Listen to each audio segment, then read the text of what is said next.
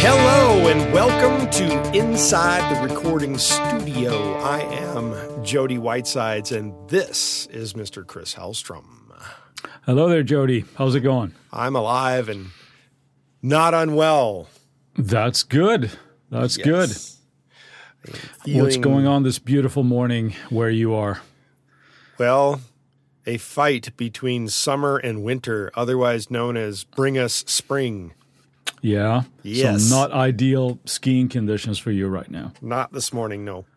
That's very unfortunate. It is. Yeah. It is. We have allergy season out here, so I might be sniveling a little bit, for which I apologize, but it's trying to get me. As long as you grovel with the snivel, it should be okay. Yeah. No, it's first world problem, I suppose, but no, everything is good on this end as well, and we're setting up here to do another episode, so what could be more fun? Yes. Workflow could be more fun. Right. That's what we're talking about today, right? Yep. Workflow, how to do so. So I guess if you listen to the first, 8 episodes, we did a little bit more of an overarching kind of vibe for different instruments, and I guess this will mark when we kind of get into a little bit more detail a little bit more detail how we might do something, I suppose. It's all about the detail. Yeah.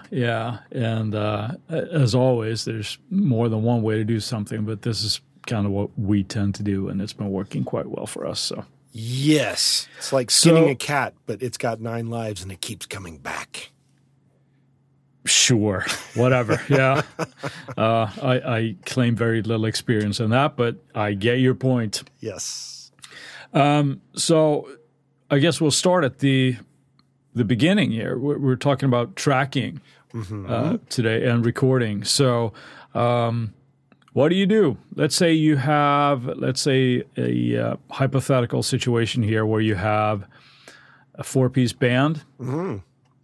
And they want to track a rock song with you. So what do you plan to do first? What's your modus operandi when you get into that situation?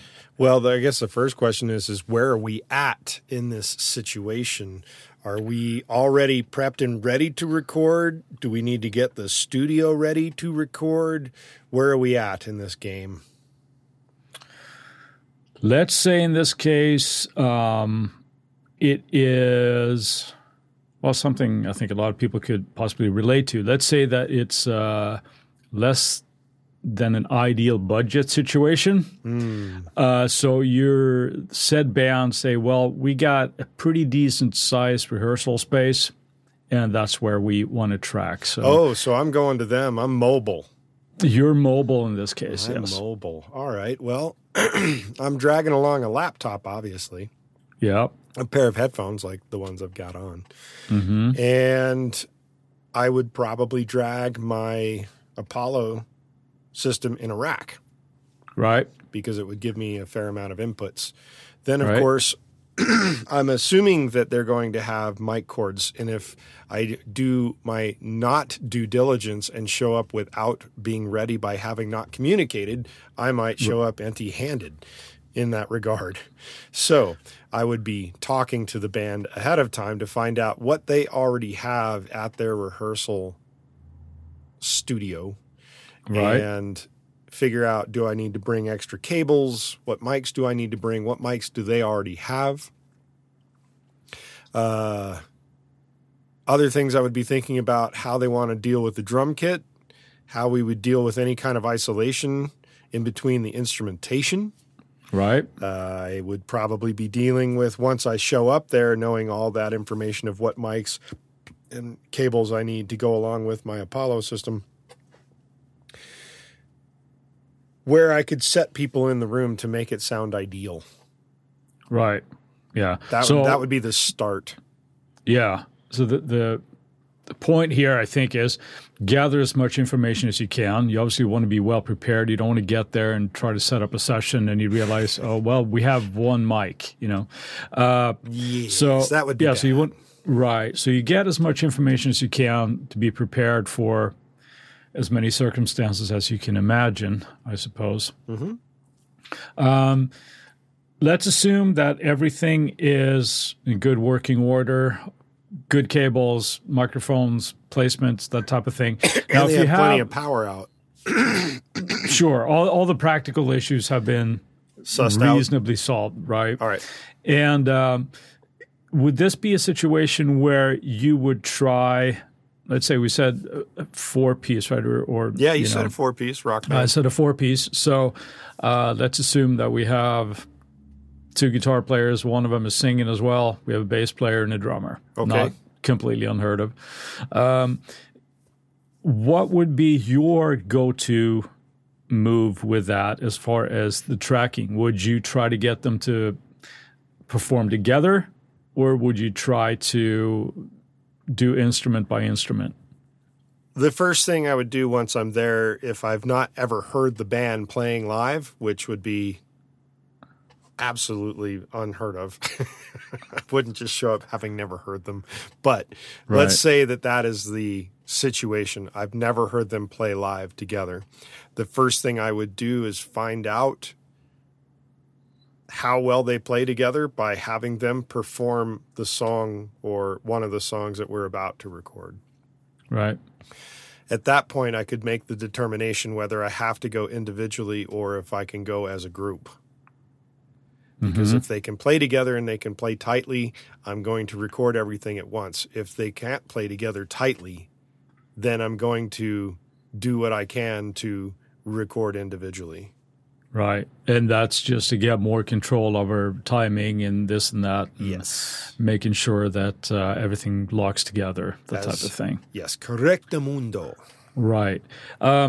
Now, depending on inputs that you have at your disposal, that will also be a determining factor, yeah? Because if you have, let's say that there's an average size drum kit, just like we talked about when recording drums, you may have to, you have to sacrifice certain inputs if you're going to track everybody together if you don't have enough inputs. Correct. So would you prefer to go that route where let's say that there's a band that they're really tight performing together? Would you do possibly just, let's say, the kick, snare, and a pair of overheads to get that feel, that live feel, and then, just try to blend the kit that way? Or would you think that the drum sound is of vital importance for the band, so you're going to need the inputs? And third part of the question there, if you deem that is the case, would you try to get like an aggregate device so that you would get the more inputs just to kind of be able to accommodate that? Yes. I don't remember all the questions now. However, in terms of inputs, my mobile rig at the moment has 10 inputs. Right. Which for a four-piece band would allow me kick, snare, two overheads, a vocal mic. Well, assuming that the vocals won't be done live, right? Because that could be a potential nightmare. Not necessarily. If you're setting things up properly, you can still do it depending on the isolation you can get out of the mic. So I'm running through the inputs. Right. So 4 inputs for the drums. Kick, snare, overheads to kind of grab everything there. Then if it's one singer, one vocal mic, we have 2 guitar players, so that's 2 mics right there, which gives us 7. I'm going to go bass, probably going with the mic on the bass and with the direct, right? Just to be double sure on that, which leaves me 1 input left over just in cases for something else, a second vocalist or a stereo something, I don't know. Talkback mic. Or, wouldn't necessarily need it if I'm in the room with them. So right. But, that would be my input guess at the beginning. Yeah. Okay. So we got through the inputs there. When would be a case where, part of the question there, where you would sort of sacrifice the performance of the band, so to speak, performing together, and miking up the whole kit just to have that eat up all the inputs that you have. Let's say that you're going to need to, you know, spot mic the hi-hat, and you're going to have to get a couple of drums or toms, I'm sorry, mic'd up, that kind of thing. Well, if that's the case, it's needed, then that's what happens. Right. The band still plays together to start. Drummer plays hopefully to a click. Right. And then we track the drums first. There'll probably be a little bit of bleed based on the live instrument still playing with. And then after the drummer is done, do a little bit of timing cleanup if necessary before tracking overdubs, and then it becomes overdubs for the guitars, and then the overdubs for the bass, then the overdubs for the vocals. Right, right. Switching gears each time, yeah. Sure, yeah. One thing that could come up in those situations would be now, hopefully, the band is well-rehearsed enough that they know their songs. That's the hope. That's what you always hope for. Right. So that's the reason why needing to hear them before I decide, am I tracking everything together or individually? Right. But even in the case, so let's say that it's a little bit iffy on they're not entirely clear on the arrangements of the songs and things. So the sort of like the common consensus is that you lay down the rhythmic foundation first, right? Sure. You have the drums, so you get to build on that. But what about having just a guide, let's say a guitar track in this case, just to be there first so that the drummer knows, okay, now I'm going into this this is the section, this is the end of the verse, forget the pre-chorus coming in, whatever have you. But would you ever approach that from just having that first, or would you like them to just sort of do that together so that there can be that communication type of a thing amongst the players? I think I would go with the communication route. Yeah. Yeah, to have them together. Right. Okay. Yeah, I think that that's just more of a comfort factor. Then again, it also depends on the level of playing ability. I mean, if you have somebody like Terry Bozio walking in who probably has everything charted first, so he knows exactly what he's doing, then you don't need to have your bass player sitting there trying to groove with him at the same time as all the other band members as well. It's just one of those. It's all based upon the level of performing ability. So as you pose the question, you're saying guys that are not fully prepared and don't have a huge budget, I'm going to instantly assume they're not going to be of that level. Yeah. No, I think that's a fair assumption. And I guess as the engineer or engineer/producer at that session, that would be a case, not to sound high on your horse here, but you'd have to make that, you know, that decision if that's something that you want to be involved with. Yeah. But that's not to sound snobbish or anything like that. But if it's, you know, you would hope that bands are reasonably prepared when they decide to record, because, you know, the less prepared you are, obviously your recording is going to suffer. That's very true. You know, so yeah, I think you're. I would go the same route in a lot of cases that you say. And well, time to take the first sip of the podcast, right? But depending on the song and everything, what we need for the drums. That's right. Get your shot glasses out. Yeah. The other thing too, when you're having everybody perform together, it helps if you can do, which one of the things that we haven't really brought up yet is having cue mixes for each person. Sure. So, very important. They're all hopefully having their headphones, or you're bringing headphones, whatever it is that you're doing. The Apollo system, fortunately, can do 4 different cue mixes. Mm-hmm. So you have the ability to do up to 4. And since we're doing a 4-person band, luckily at that point, everybody gets to have their own little cue mix to hear exactly what they want to hear while they're playing, to hopefully make them more comfortable as they're playing. Yeah. Sometimes if you have a bigger group, you have to figure that out. Sometimes you don't get individual Q mixes unless you have your own studio set up where they're coming to you, and maybe you have the Hero system. I think it's called the Heroes, or is it just the Hear system, where everybody gets their own little box in front of them and they plug their headphones into it and they dial their own mix of what they want to hear. That's in a perfect universe. In a perfect world, but we're talking about going to someone else's studio four-piece band. So fortunately, the Apollo has the ability to do four different Q mixes. So the singer can get his Q mixes, a Q mix, the bass can get a Q mix, the guitar player can get a Q mix, and the drummer can get a Q mix as well. Yeah, yeah. I guess the bottom line is whatever Q mixes you have the ability to do, just make people feel as comfortable as possible, because you want that inspiration, you want them to sound good when they're playing, so you kind of get the vibe, right? Yes, vibe.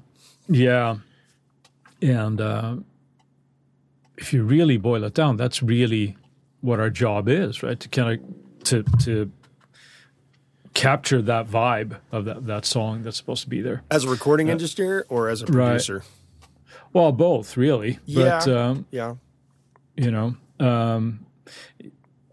you again, in a perfect scenario, you'd like it to sound like it belongs together. It's not just it's people playing together, not just at the same time. You know, if you get my meaning. Yeah. So you do that best by making people feel good. They can hear themselves and they can hear the drummers playing with a click. You can make sure that he hears the click. You can hear as much in the headphones as he wants to, or the guide track if there is one, just whatever you might need. So that's a Q mix situation. Yeah. And once we're at that point where we've sussed all that kind of stuff out,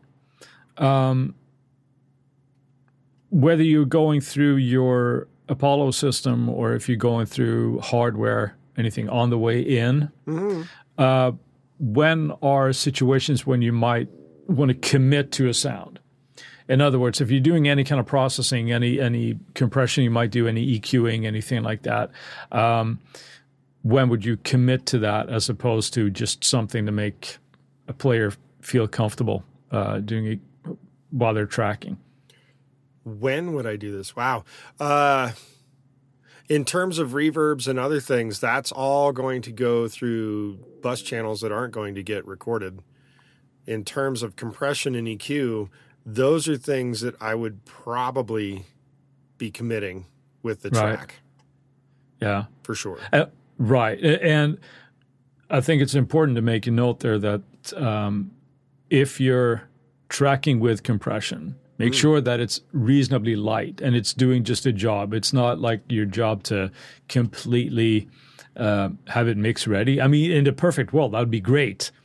But it can also be very easy to overcompress something, and you're cooking something a little too hard on the way in. Yes, and cooking. Then you're, and then you go, wow, what happened to the emotion in this? There's no dynamics left. You smush the shit out of it. Right. And that's an awful position to be in, because now you got to fall on your sword and say, hey, guys, sorry, we're going to have to retract that do another take. Bass guitar there. Yeah. It didn't sound good. Yeah. You don't ever want to say that to them. But. And then you just blame the bass players. Like, yeah, I think there was something wrong with the bass. We got to do that again.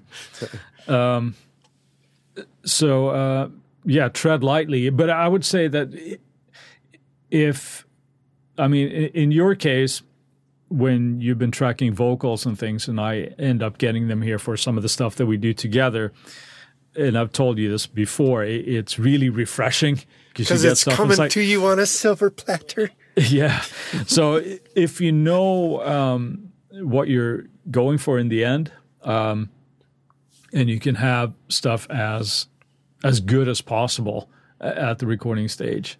Once you can deliver files like that's awesome. Well, that's really the job of the producer now, isn't it? To communicate with the band, find out what it is they're going after, and then you are the vehicle that carries it to that end goal as a producer. As a recording engineer, you need to listen to the producer and understand what he's telling you to get whatever vibe, whatever color, whatever it is, whatever sound, and how it's captured to deliver that goal to the producer, who's then going to turn and deliver it to the band or the artist. Sure. Yeah. And same thing if you're those two people, if you're the engineer and the producer on a project, that's your job. So you know that, okay, well, I know I'm going to have to, but that issues can arise with that. I think if, let's say that the band that we've been talking about here are not super experienced recording themselves. Not entirely unheard of, right? Where you're checking your levels and everything, and you're asking them to do it. Just play like you normally would and the way you are. And then you turn the red light on and they freak out. Well, they freak out, or the adrenaline kicks in and all of a sudden their input levels go up by 10 dB, you know? Oops.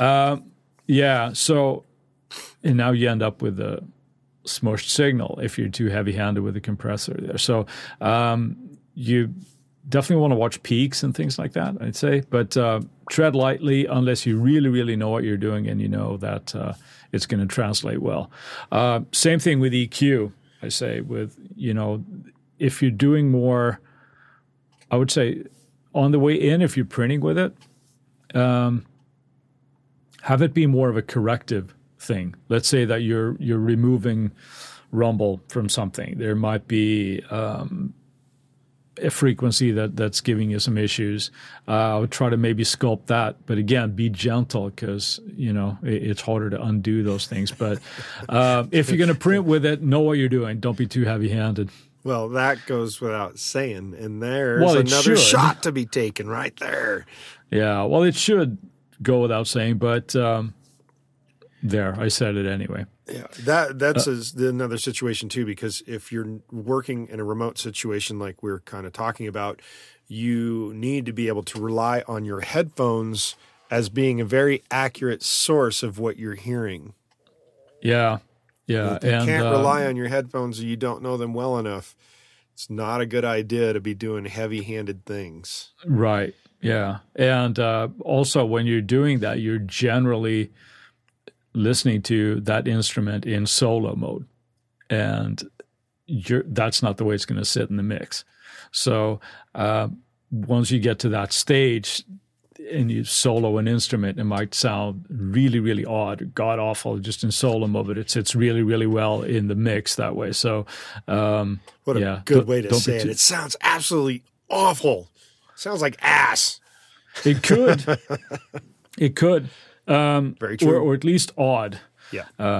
But in the mix, it might sit really, really well. So any kind of processing going in, tread lightly. Unless you really know what you're doing. Right. And then but if you have to be – we talked about this before as well with miking and things, but if you have to EQ that heavily on the way in – something's done wrong. Yeah, your mic placement is probably not right, you know.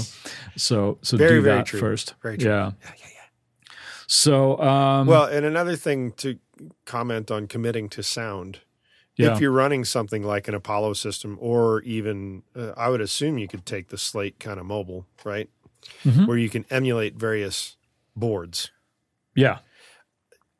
I'm of the mindset that if you're going to do that, pick the board type, whether it's API, Neve, SSL, what have you, use that and record that sound on the way in, because that's what you were going for when you decided to do it. Sure, yeah. Rather than trying to do it later in the process. Right, yeah. I think it was... That's committing. Committing to that sound. Committing to that, yeah. I think it was Eddie Kramer that's said in an interview one time where he was talking about committing to sound, and he's a big fan of it because he said now with the way we're recording, we have so many options. So we leave those options to come mix time, right? So am I going to do this to the signal? What am I going to do this? But you're essentially just kicking the decision in front of you, you know, just passing the buck down to later down the line, where he was a big fan of, no, we're committing to this, we're doing that, we're printing that, and then we won't have to worry about it later. Yes. Yeah. So committing to sound. So now we have a little note here on our list that we wanted to talk about when it comes to overdubs. Mm-hmm. Overdubs, lots and lots of overdubs. Could be, right? So let's say that you're in that situation where you're tracking everybody at once. Yep. And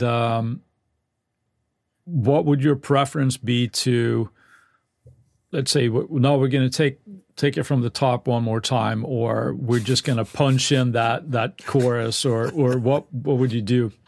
Take it from the top one more time. Right.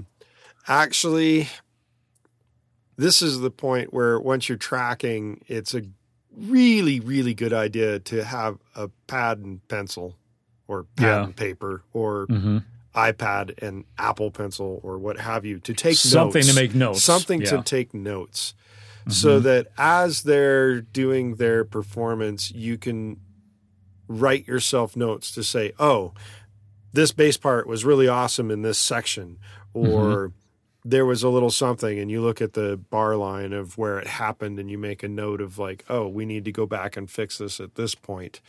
That way you don't have to run the song top to bottom a million times. You can just go back and start grabbing the little bits and pieces that may or may not have worked in a particular performance. Right. There's nothing wrong with doing a top to bottom performance, but when it comes to the idea of singing, a lot of the times it's not the most ideal thing. And if there's weird cuts in the music in terms of like the guitar player misses a change on his amp rig or something, if there's a pedal change or something and the sound doesn't come in at the right time, that's something that has to go back and fix it somehow. Unless you want to leave it as the mistake that it was. Sure. So that's why it's good to have notes. You can make notes and say, hey, this particular performance was not up to snuff. We need to go back and get this little bit, or maybe we do track a whole thing. That's kind of how the Beatles did it. They'd do an entire 20 takes of a song or something, and they'd figure out which take is the best part for each part, and they'd cut it together. And it's always take two, right? I guess. I don't know. Yeah. Yeah, and I think also it can get a little bit tricky with the overdubs, like if you're, if you're tracking the whole band together, because there will be, hopefully not too bad, but there will be a certain type of bleed in between all the instruments. Yep.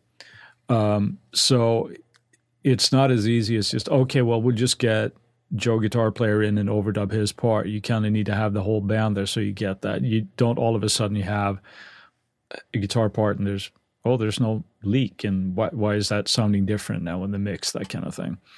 This is why comp folders are a wonderful thing. Yeah, yeah.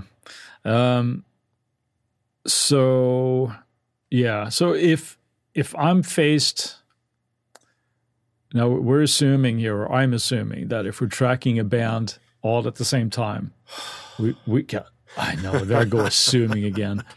Never assume. Fairly competent players, so that we can get a solid performance even if we're doing just an overdub and everything would be fine.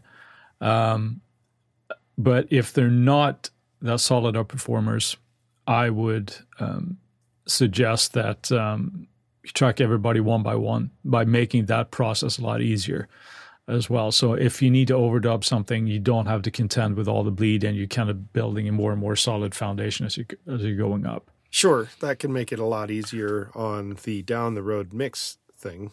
Sure, and one more thing, that a little bit of an A side to that, but when we talked about tracking and having perhaps a guide track to the drummer, yes, or whoever's going down first.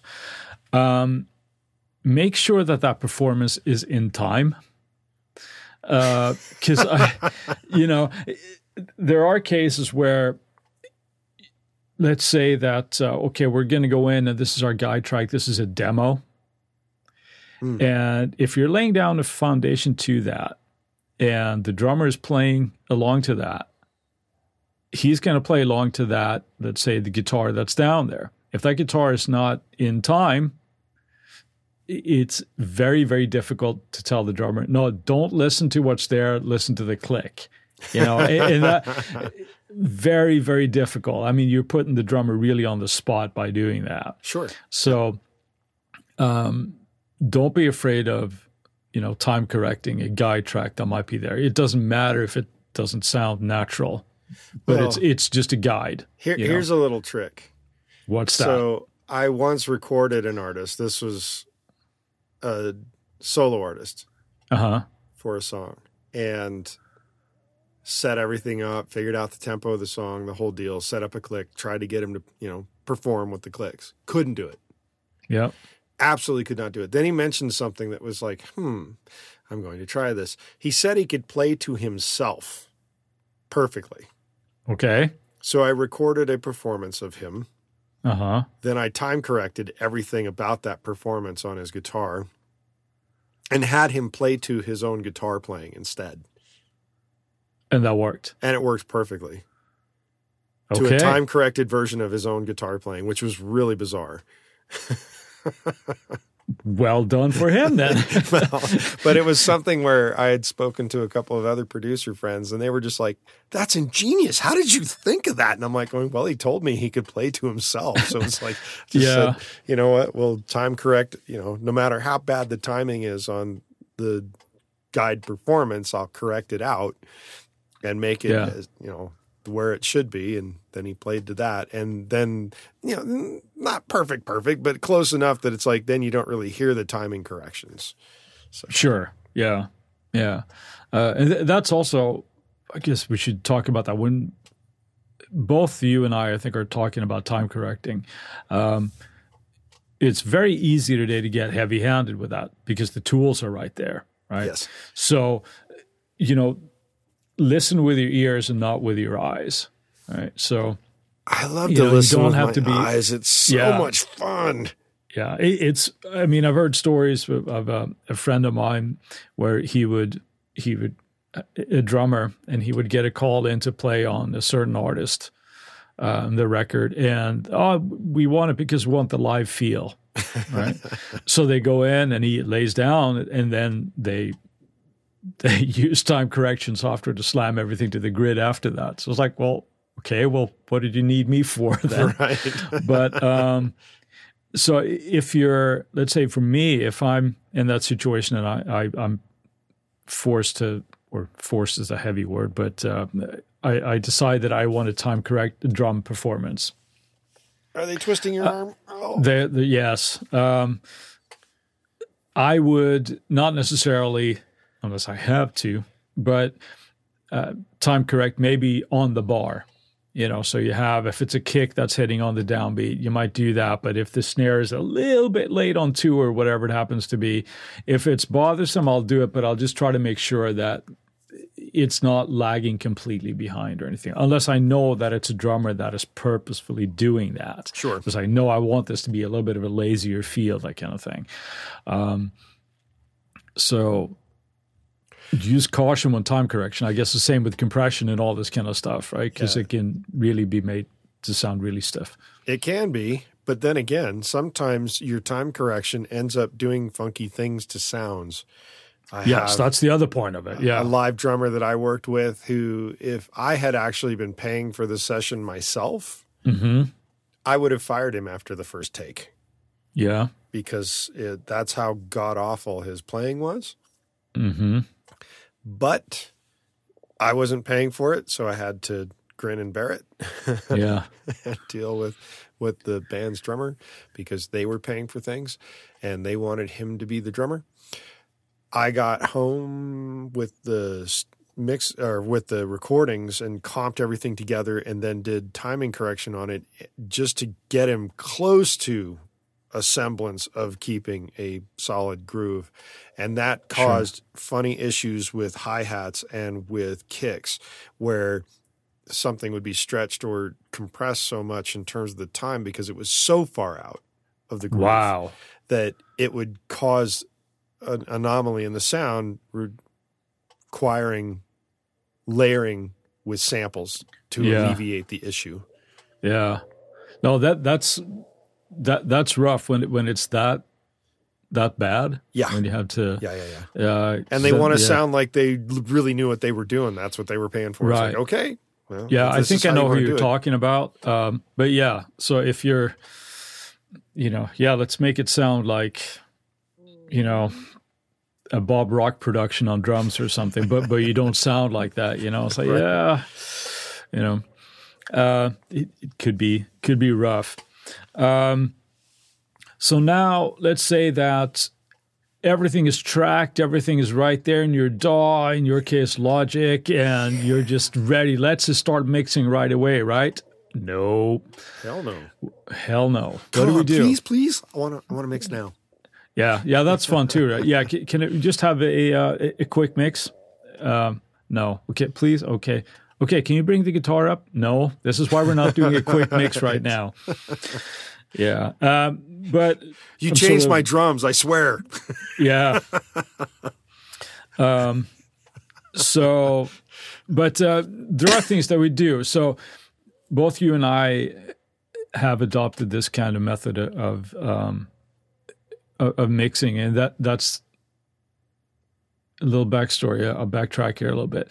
I think we both used to do, because we both write and record a lot of our own music and together and all this kind of stuff. Where It happens where you start an idea, you're writing, and you kind of mix as you go along, when you go through that. Mm-hmm. And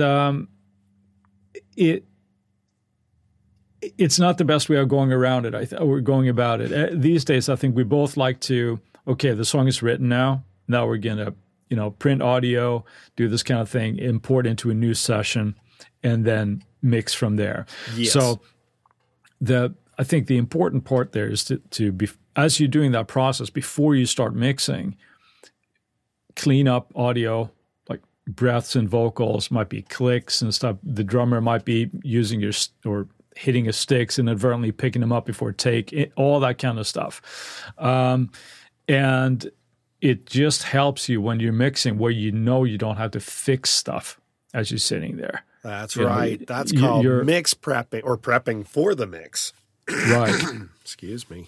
So what are the biggest things that you tend to look for in that case? Noise.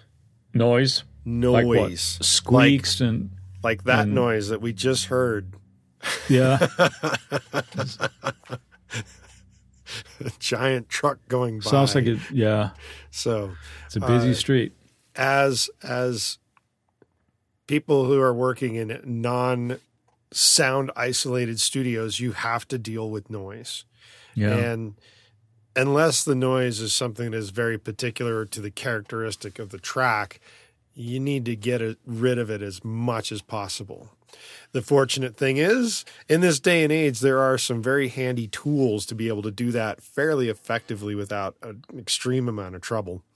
One of my favorites is the RX bundle from iZotope, which comes with a plethora of different modules to allow you to take out like breaths, mouth clicks, spectral noise analyzation, where you can actually take a noise print of the background of what's going on in a track, and then it will create a curve and allow you to adjust ways to remove that noise when the signal dies down below a certain noise floor.